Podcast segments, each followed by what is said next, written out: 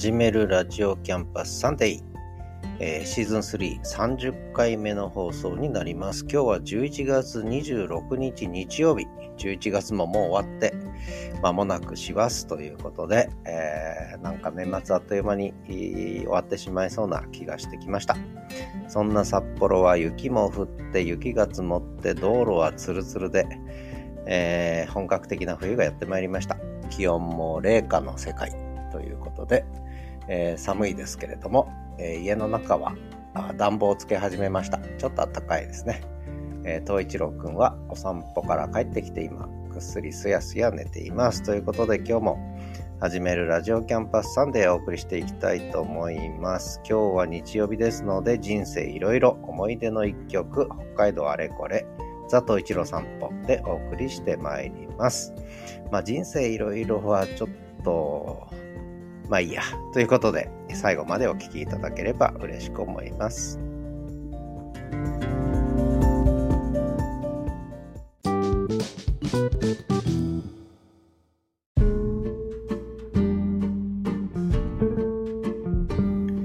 始めるラジオキャンパスサンデーシーズン330回目の配信になります。今日は11月26日日曜日。第1コーナー、人生いろいろです。えー、30回目ということで、えー、これまで何を話してみた、きたかなと振り返ってみました。えー、最初に話したのは幼少期から大学入学まで、それから父親の話を4回目と18回目でしてるんですね。でその後6回目から14回目までは、えー、コミュニティ FM 経験とかインターネットラジオ経験含めて、ポッドキャストな人生っていうのをね、えー、話してきたんですね。で、これは結構5回も話してるんですね。それから16回目のエピソードで、大学教員な人生。これ2回話してるんですね。16回目と20回目。それから、えー、父親の話は先ほど言いましたが、4回目と18回目で話してて、でその後還暦を迎えましたってのは22回目のエピソードでお話ししてそこで民泊やってますみたいなね。民泊親父になっちゃいましたなんて話をこれ22回目と28回目で民泊話してますね。で24回目でデジタルな人生っていうことで私結構こうパソコンとかそれなりに詳しいんですけどまあその訳をねちょっとデジタルな人生っていうことでお話ししてるのとであともう一個26回目のエピソードで元学長な人生っていうのを話してきました。で、今日は何を話そうかなと。で今まで話したやつもまだまだ続くんですが、えー、少し毛色を変えて、プライベートな人生というね、えー、話をしようかなと、えー、思ってます。プライベートな人生。あんまり語ることじゃないんですが、あえて、ポッドキャストなので語っちゃおうかなと思ってます。で、その前に、前回26回目の元学長な人生ということで、先週の日曜日ですね、えー、めちこさんがコメントをくださいました。えー、どこ行っちゃったかな？これ別のところですで、に言及をさせていただいたんですが、あ、大学の話、面白いです。えー、下手くそ連呼。えー、曲作ってもらったなんてすごいです。プレジデントかっこいいとか、ね、えー、ちょっと持ち上げるようなコメントいただきました。いつもありがとうございます。えー、まあ大学の話ね、これは結構これからもしていくことになると思います。結構いろんな経験してきたので、普通の教員としても経験してきたし、あと学長としても経験してきたし、結構日本の私学のいろんな表裏含めてね、いろんなネタは持ってるんで、まあ、この辺の話はしていこうかなと。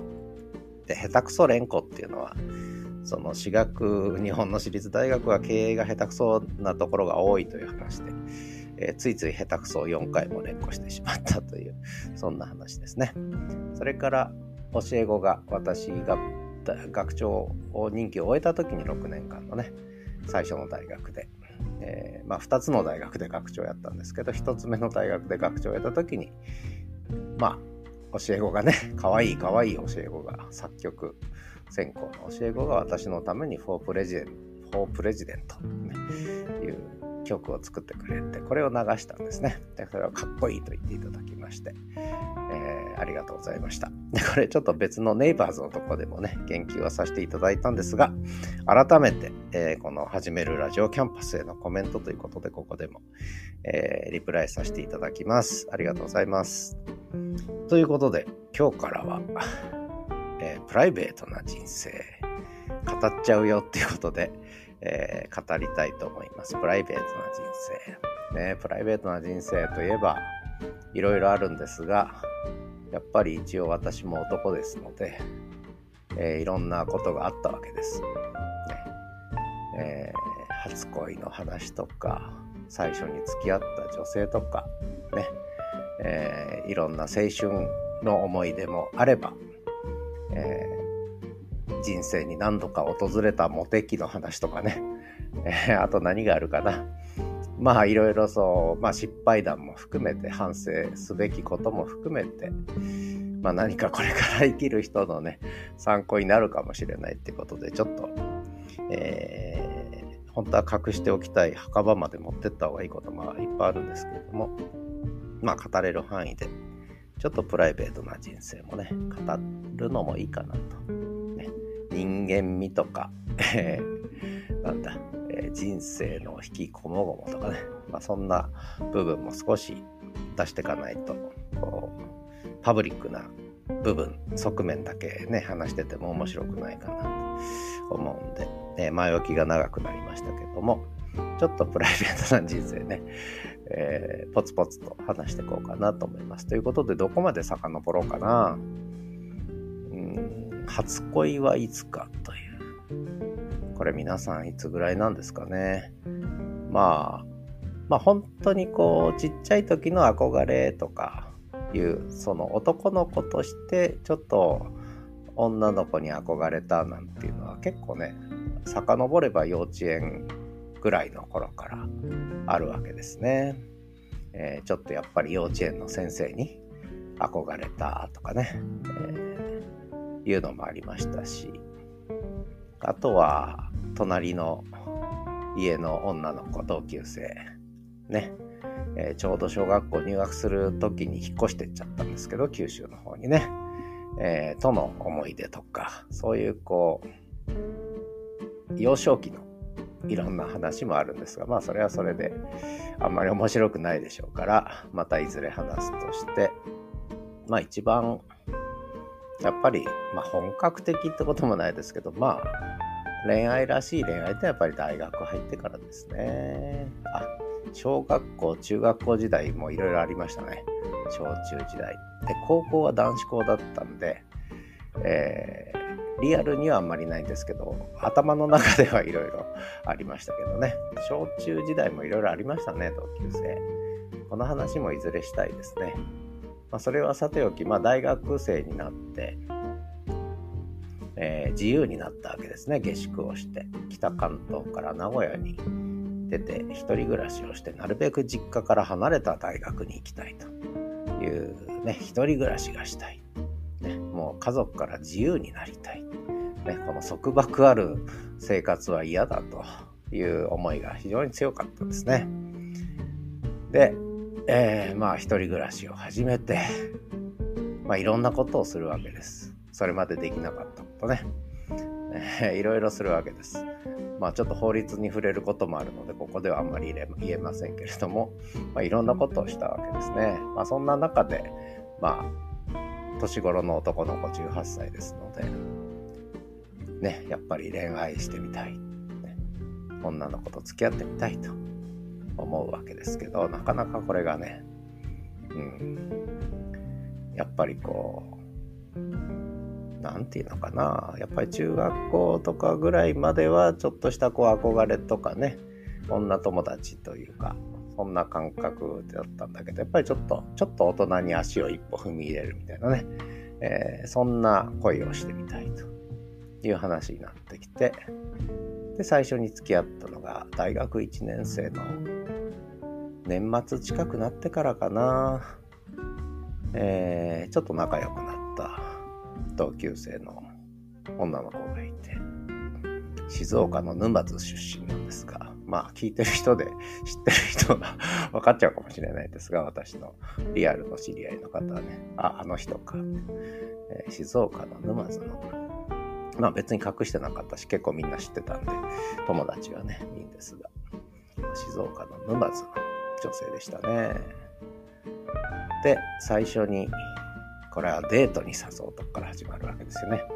デートに行こうという話になるわけ。多分年末年始どっちだったかな。それぐらいのことですね。大学1年生の終わり頃。で、名古屋に住んでたので、デートスポットといえば、はい、名古屋のデートスポットといえばいっぱいあるんです。名古屋港もあるし、えー、いろいろあるんですが、もう冬も近かったので、行ったのが明治村。明治村って知ってますかね？えー、映画の撮影とかでも時々使われる、まあ、明治時代の建物を中心にこういろいろ移設して一つのこう、まあ、村ができてるわけですねテーマパークがね明治村でその明治村に行こうって誘ってで明治村に名鉄電車に乗って、明治村に行ったんですねこれがやっぱり人生最初のちゃんとしたデートということですね。初々しかったですね。ときめきがあるわけですよね。本当に。ときめきだからデートをすると楽しい一日でした。で、そんな中でまあ付き合い始めて、で、年明けて、あ、年末年始はだから一緒に高速バスで、えー、静岡沼津まで、確かで、彼女はそこで降りて、私は北関東に帰省をする。で多分正月戻ってくる時も、高速バスで待ち合わせをして、えー、帰ってくるみたいなね。そんなことをした記憶がありますね。で、バスの中での出来事は、まあ深夜バスですので、あんまり語らない方がいいと思うんですが、まあ、嬉しいわけですよね。で、年も明けてしばらく経ってバレンタインデーが近づいてくるってね、バレンタインデー。で、チョコをもらうわけですね。で、そこにメッセージが書いてあって、オレンジピールの、えー、チョコレートコーティングの、ちょっと小さな缶に入った、えー、バレンタインチョコをもらったわけですけれども、そこにメッセージが書いてあったんですね。これ、なぜか今でも持っているというその缶ね。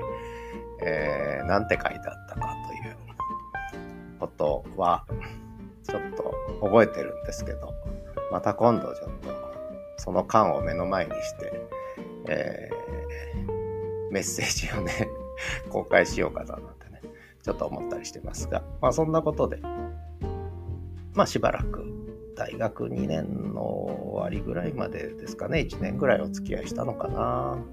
多分ね。ところがなんと、なぜか振られたと。ね、なぜか振られたっていう。なんで振られたんだ。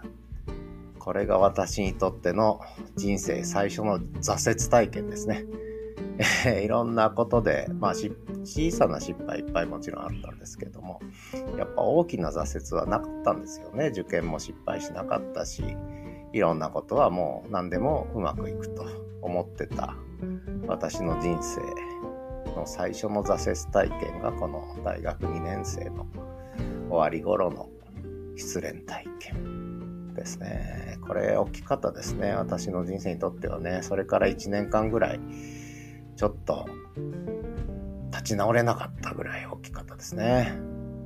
まあそういう意味では私の人生を大きく変えたという。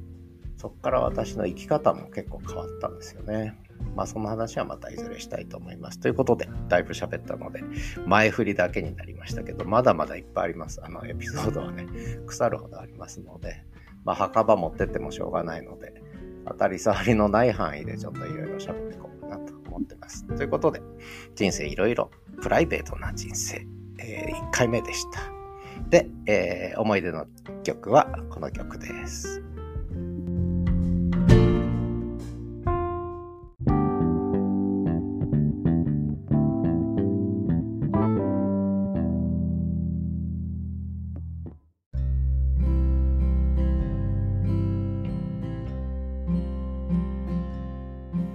始めるラジオキャンパスサンデーシーズン330回目の配信。今日は11月26日第3コーナー、えー、北海道あれこれですね。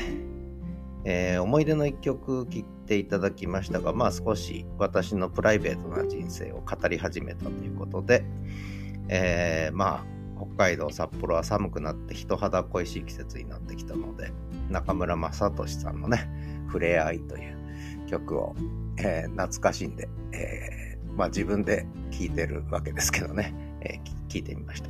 まあ中村雅俊さんといえば、あのやっぱり青春ドラマというね、のがいくつかあって、まあその話はまたいずれどっかでしましょうかね。え、私が名古屋で行きつけだったお店がありまして、そこは結構ヒルトンホテルとかいろいろ芸能人も泊まるホテルが近くてですね、えー、中村雅俊さんもちょっと顔出したことがあるという。まあ結構時々芸能人の方来るんですけど、あその話するといっぱい出てくるね。田中優子さん、沢田研二さん、加藤和子さん。あんまり出さない方がいいですね。はい。まあ、いいや。ということで、えー、それはさておき、北海道あれこれですが、北海道あれこれは、やっぱり冬で雪が降ったので、本格的に雪が降って、今、我が家のバルコニーも、そうですね、15センチぐらい雪が積もってますね。えー、で、道路も今、ツルツルです。今朝はほんとツルツルで歩きにくかったですね。これは、あの、スタッドレスタイヤになって、えー、だいぶこう、道路が磨かれるようになっちゃったっていう。もうスケートリンクよりも滑るぞっていうぐらい滑るんですよね。で、一番滑るのがちょっとこう溶けかけた時、あの気温が思いっきり下がって0か10度ぐらいになるともうある意味滑らない。まあそれでも滑るんですけども、ただこう、ちょっと表面が水ですよね。えー、になるともう本当にツルツル滑るということですね。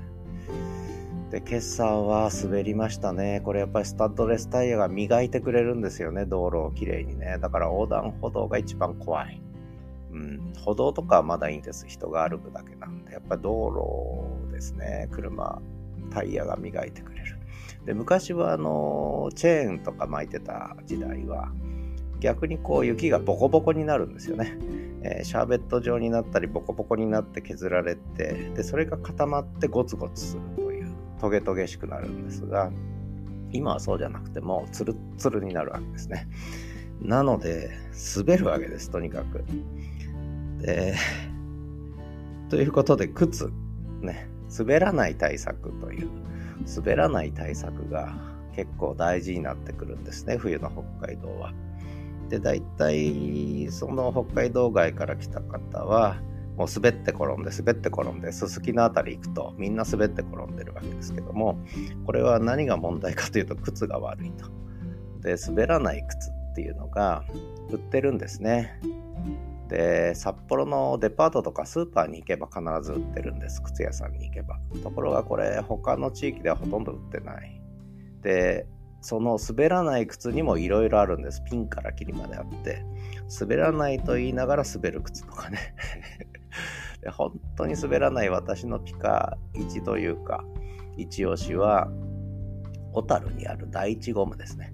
小樽にある第一ゴムというメーカーがあってゴムの会社なんですがそこがスノーシューズ作ってましてこれは滑りにくいですね。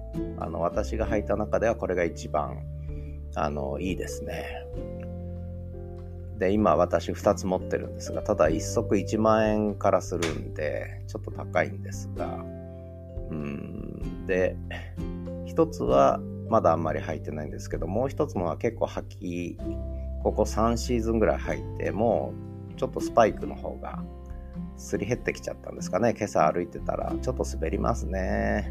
もう一足ぐらい買わなきゃなと思って今検索したんですけど、意外と品薄なんですよね、これね、第1号もね。そんなにたくさん数作ってないんじゃないですかね。まあそんなことで、えー、滑らない対策っていうのがとても重要になってくる。でも秘訣は靴なんですが、ただ旅行で見えた方がそう簡単にね、靴そのためだけに買うっていうわけにもいかないんですが、まあ比較的安いものであれば、デパートに入ればまあ2、3000円から4、5000円で買えるかな。まあ、それでも高いですけどね。で、もう一つは、あの、靴にこう、スパイクを履かせるっていうことができるんですね。ゴムにこう、鉄のスパイクがくっついたやつがあって、これ我が家に、4セットぐらいあるんですけども、これをちょっととりあえず靴にはめると。まあ、歩きにくくはなるんですが、まあ、滑りにくくなるということで、まあ、そういうことをちょっとやらないと、えー、ダメですね。で、普通の靴、あるいは普通のちょっと安いスノーシューズだとやっぱり滑りますね。まあそんなことで、まあ、靴が必需品ということなんですが、うーん、それよりも歩き方。歩き方です。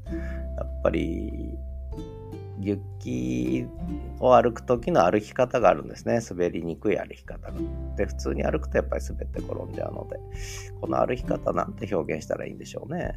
うん、あんまり恐る恐る歩いてもダメなんで、へっぴり腰で歩いてもダメ、かといってつかつかと普通に歩くように歩くとこれは滑るんで、で、ちょっと自分の歩き方を思い返していただければわかると思うんですが、立った立ったとつかつかと歩く人は意外とこう、えー、普段は道路の摩擦でね、滑らないけども、こう足をこう蹴り上げるような感じでやってると、これはもう間違いなく滑る。つまり足はこう、地面に、で、の上で動かしちゃいけない。つまり、もう一回踏んだら動かさずに次の足を踏み出して、その今度左足を動かさずに右足を出して、右足を動かさずに左足を出してと。ね。で要は摩擦の係数が下がってるわけですから、滑りやすくなってるんで、そうするとこう、道路の上で足の動きがね、こう、滑るような動きをすると、これは滑るという、まあそういう話なんですね。だから滑らせずに歩く。ね、まあ、えー、まあ札幌来ていただければ歩き方教えますけど、まあそんなことですね。まあ実際に歩いてみないといけないと。うん。ただまあ靴はやっぱり必需品ですね。どんなに歩き方注意しても靴が悪いとやっぱり滑って転ぶ。まあ特に滑りやすい朝は滑って転ぶかなと思います。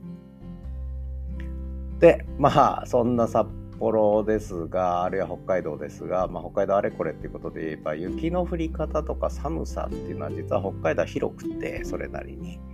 えー、地域によって相当違うんですね。雪が降る北海道と雪が降らない北海道の地域があると。例えば帯広とかはほとんど雪が降らないですね。でやっぱりこれは太平洋側だということで、やっぱ日本海側が降るわけですね。で、小樽とか札幌とかやっぱり雪が深い。で、旭川あたりもあの山あいなんだけども、やっぱり日本海から風が吹きつけるんで、たくさん雪が降るというね。えことになってるわけです。えー、で札幌は半端なく雪が降ります。世界の大都市の中で確か人口100万人以上の大都市で札幌は今400万近くいるんですが100万人以上の大都市でここまで雪が降る都市はないというふうに言われてるぐらい雪がたくさん降るにもかかわらず大都市になったっていうねえー、そういう地域がこの札幌です。で、意外と海に近いんですよね。で、日本海からの風が吹きつけるので、だから一晩で50センチ以上降る日もありますね。だから朝起きるともう、腰までいかない膝ぐらいまで雪が積もってる。で、これが2日3日続くともう腰まで雪が積もっちゃう。だから雪か雪かきしないとね、ダメなんですが、まあ、私も今年、今シーズン初の雪かきを昨日しましたけれども、ね、雪かきの季節になりました。で、雪かきはこれは本当にタイミングと雪かきの仕方っていうのがあって、まあこっちでは雪投げっていうんですけどね、雪投げの仕方とあとタイミングがあるんですね。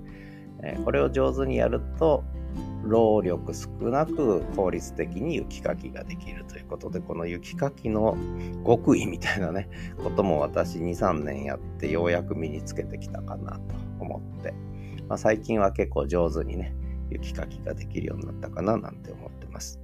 で、ついでに言うと、あの、我が家の北海道犬東一郎君は雪山が大好きなので、雪山作ると遊び出すんね。えー、ほじくり出してどんどん掘っていくとかねあとは雪山高いとこ好きなんでお山の大将なんで雪山作るともうそのてっぺんに乗っかってそこでもう、えー、中堅八甲のように座ってずっと下界を眺めるという行き交う人を眺めて番犬をするっていうね雪山の頂上でね。でこれがだいたい2メートル以上の3メートル近い雪山になるんですね毎シーズン。そうするとそこに統一郎が登っていくわけです。せっせせっせと登って一番高いところにこう座ってえー、銅像のように中堅八甲の銅像のようにこう下界を眺め行き交う人を眺めというね、えー、いうことをやっていてこれがご近所さんからするとなんか可愛いワンちゃんいるよって話になってね結構話題になるんですけれどもまあそんな統一郎くんの雪山はまだまだ30センチぐらいですね。これからどんどん高くなっていくので。で雪山高くなったら真ん中辺を掘ってあげると鎌倉になるというね。えー、いうことで鎌倉の中入って遊んだりとか、あるいは掘って遊んだりとか、登って遊んだりとか、これから統一郎君の雪遊びにも付き合わなきゃいけないと。いうことなんですけどね。まあそんなことで、えー、北海道あれこれ、えー、実はこう雪の多い地域と、えー、そうじゃない地域があるんだよなんて話と、でで特に雪のない地域というよりも、まあ、帯広はすっごい気温が下がりますね。零下20度、30度。で、旭川も内陸なので、雪が多くて気温も下がる。帯広は雪がないけど気温が下がるってね。だから、例えば帯広なんかスピードスケートとかね、えー、そういうのが、えー、有力選手が出てくるんですが、氷の世界ですよね。でそれに対して、まあ、札幌とか旭川とかそちらの方はむしろこう雪のスキーとかねスノーボードとかそういう選手が出てくるなんてねそんな違いもあったりする。で北見なんかもあの例のカーリングとかね出てきます。があの辺もやっぱりそんなに雪が多くないというねただ寒いという、まあ、そんなことで北海道は広いですよっていう話とまあ、雪の歩き方、スタッドレスタイヤがタイヤがスケートリンクのように道路を磨いてくれる話をさせていただきました。ということで、最終コーナー、ザ・東一郎散歩のコーナーです。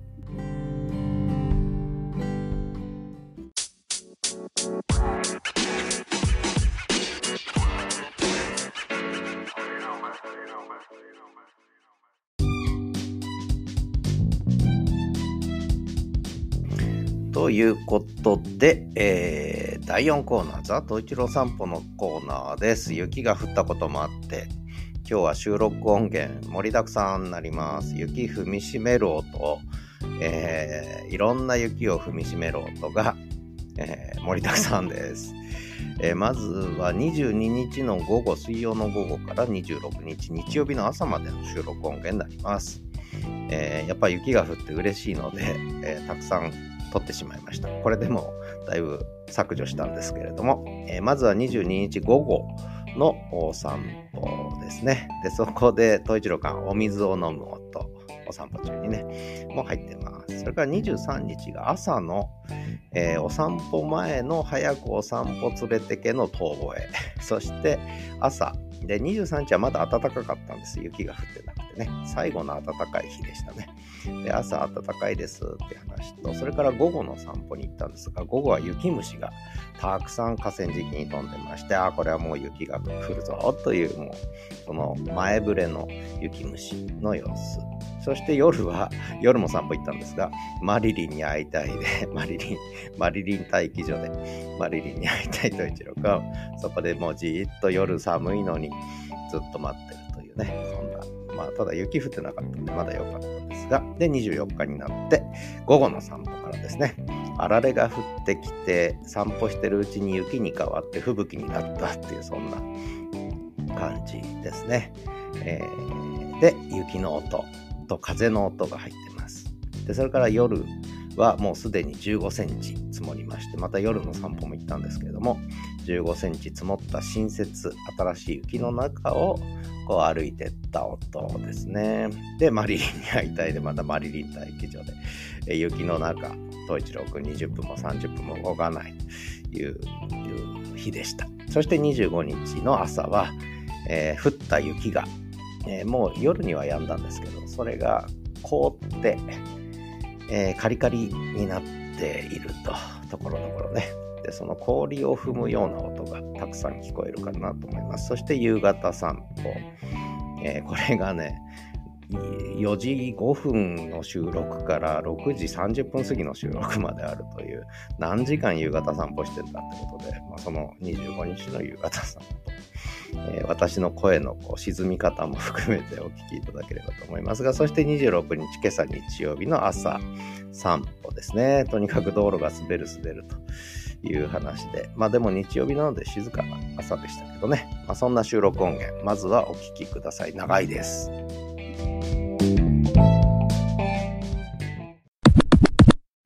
11月22日午後3時13分。もうすでに日は傾いて夕日ですねこれはね、えー、札幌はもう夕暮れの気配が始まったと。オレンジ色に傾いてもうビルの結構低いビルの上あたりまで下がってますね。えー、まあ4時にはもう暗くなるということでだんだんだんだんあと一月で冬至ですのでまあ日が短くなってきましたね、えー、そんなわけで今豊平川の河川敷散歩。東一郎君はこの時期はお散歩がエンドレスに長くなるだけじゃなくて、えー、お散歩に出かける時間も早くなるというね、えー、ことなんですが。逆に夏はやっぱりね、え遅めなんですけど多分やっぱり日に日の日の出日の入りと連動してんのかな。それにして朝早いなこいつ。ということで元気に元気に一目散に歩いてます。ではまた。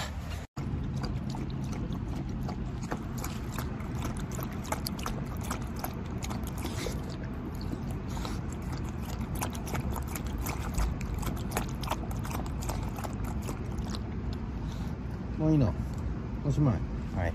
おしまい。お水飲み終わりました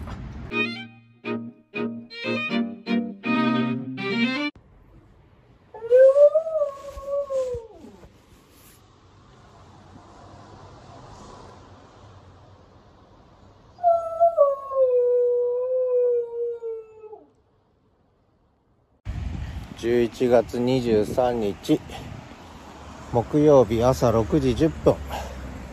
豊平川河川敷今日は暖かいですね。すでに気温11度。今日は17度まで上がるそうです。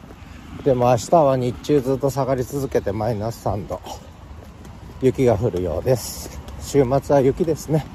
寒いし風も吹くし雪も降るしということで本格的な雪の到来前の最後の暖かい一日と。いうことです。東一郎くんそっち引っ張らない。ほれ、ほれ、おやつのおばちゃん来るかもよ、おばちゃん。ほれ、ということでまた、11月23日、木曜日 ?15 時15分。午後の散歩、夕方散歩に出てきました。早い時間ですけど。豊平川河川敷雪虫が飛んでます。結構飛んでます。大量発生までいかないけどやっぱ雪が降る前ですねこれは多分正真正銘の雪虫だと思います。ということで統一郎君はどんどん歩いていきます。ではまた。11月23日夜の9時55分。統一郎君はいつもの豊平川脇の交差点の角でマリリンを待ってます。こんな夜に来るわけないのに。東一郎くんは家にいる時はウォンウォンウォンウォン泣くくせに外に出ると 泣かないんだよね。静かにも中堅八甲の銅像のように座って誰か来ないかな誰か来ないかなと首だけ動かしてね、えー、まるで銅像のように座ってますけども、えー、なんで泣かないんだと一郎ウ。ォンウォンウォンウォン。誰か待ってんのか。マリリン来たかマリリン。ん？来ないのか。誰も来ないぞこんな夜中に。ということで、えー、さっきまで雨降ってたんですけど今止みました。まだ寒くないですね。これから冷えてくるんだと思います。ではまた。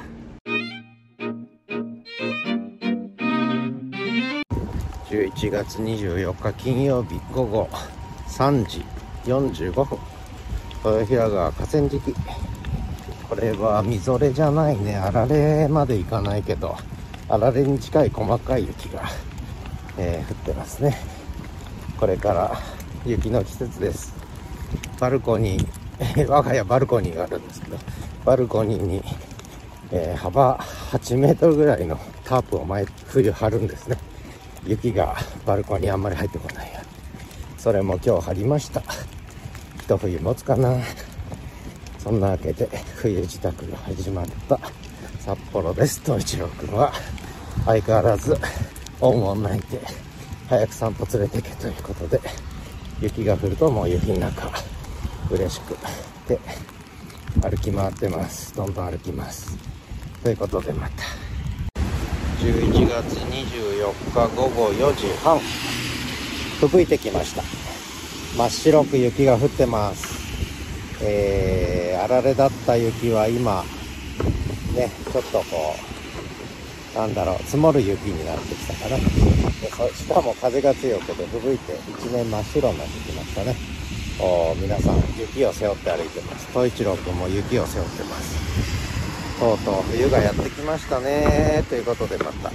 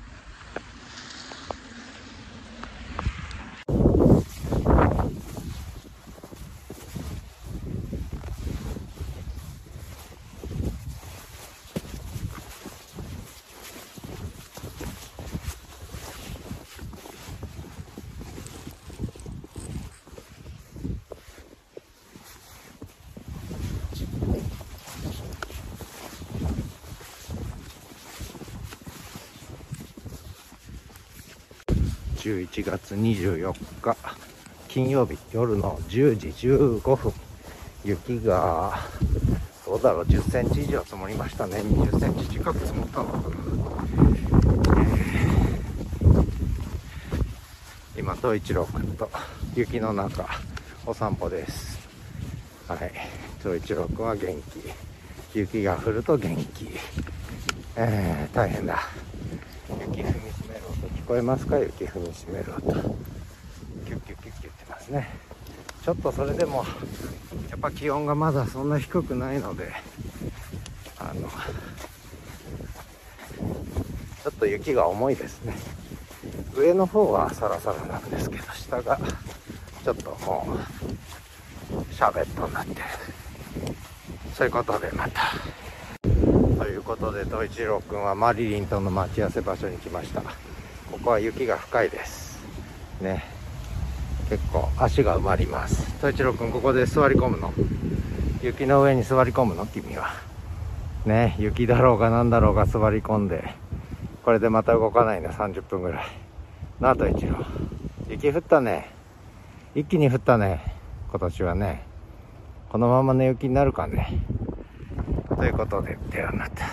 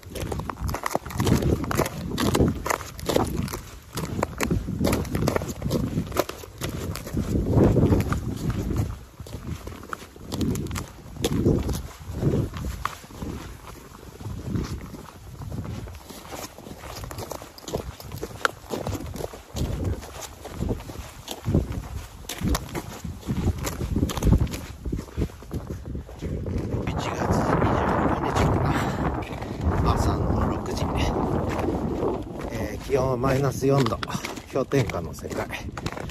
えー、今道路歩いてます。とんちろくのお散歩です。えー、雪の中もういつもと変わらずというよりいつもより元気に歩いてます。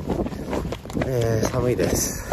一気に冬がやってきました。昨日午後から夕方にかけて、えー、15センチぐらい降りましたね。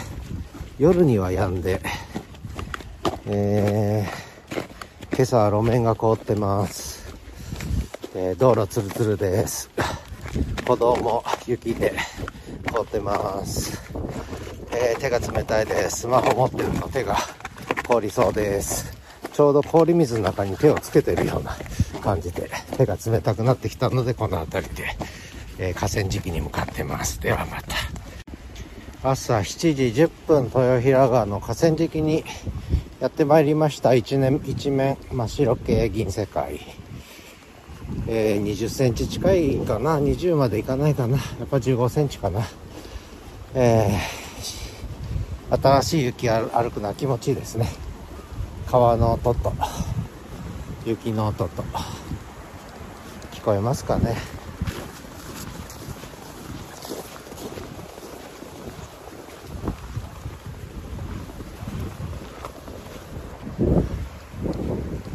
11月25日土曜日かな。夕方の4時5分豊平川河川敷。もう雪がすっかり積もってますね。えー、もう雪ふかふかです。おここはちょっと凍ってますね。はい。東一郎くんは元気に歩いてます。さっき知り合いのボーダーコリーちゃんがいるんですけどちょっと先輩のねえー、そのお父さん大好きで。おやつもらって満足して。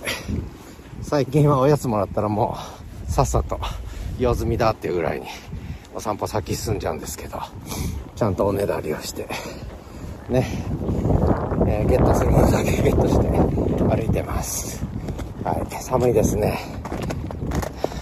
お途中上上がんないぞ。ということでお散歩続けます。寒い冷たい。寒いよ。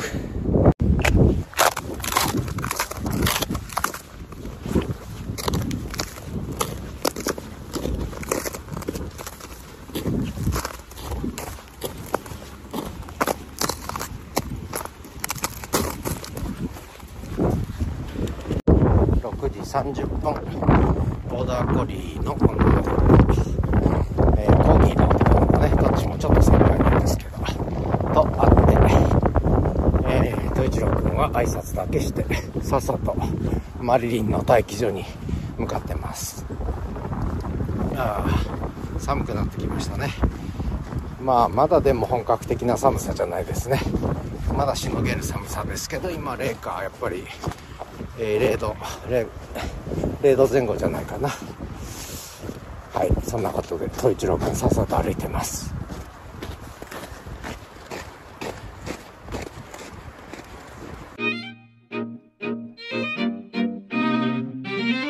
日曜日の朝7時豊平川の堤防。静かな朝ですね。車はつるずる道路を滑りながら走ってますけども東一郎君は前へ前へぐいぐいぐいぐい、えー、歩いてます。はい。まあ雪のとことか氷のところとかいろいろあるんでいろんな音がありますので。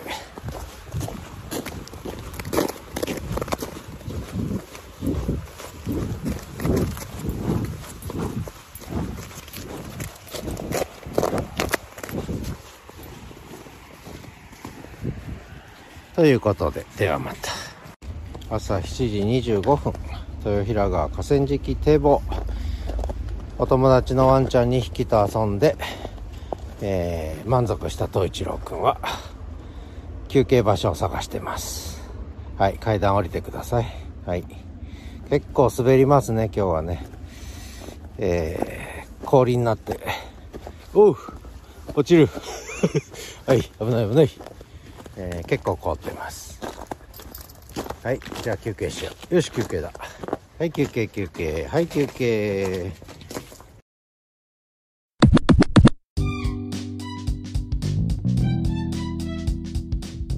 ということで、えー、ちょっと長かったですね。14分ぐらいありましたね。えー、一郎くんのお散歩の様子でした。多分雪のいろんな変化、音の変化を楽しんでいただけたかもしれません。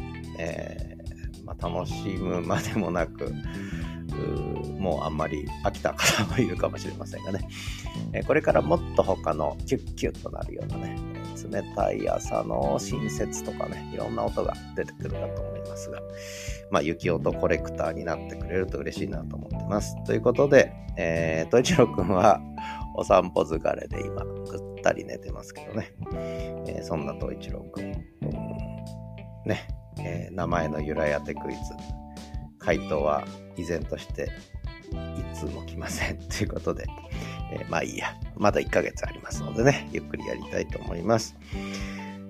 えー、今日も最後までお聴きいただきありがとうございました。エンディングです。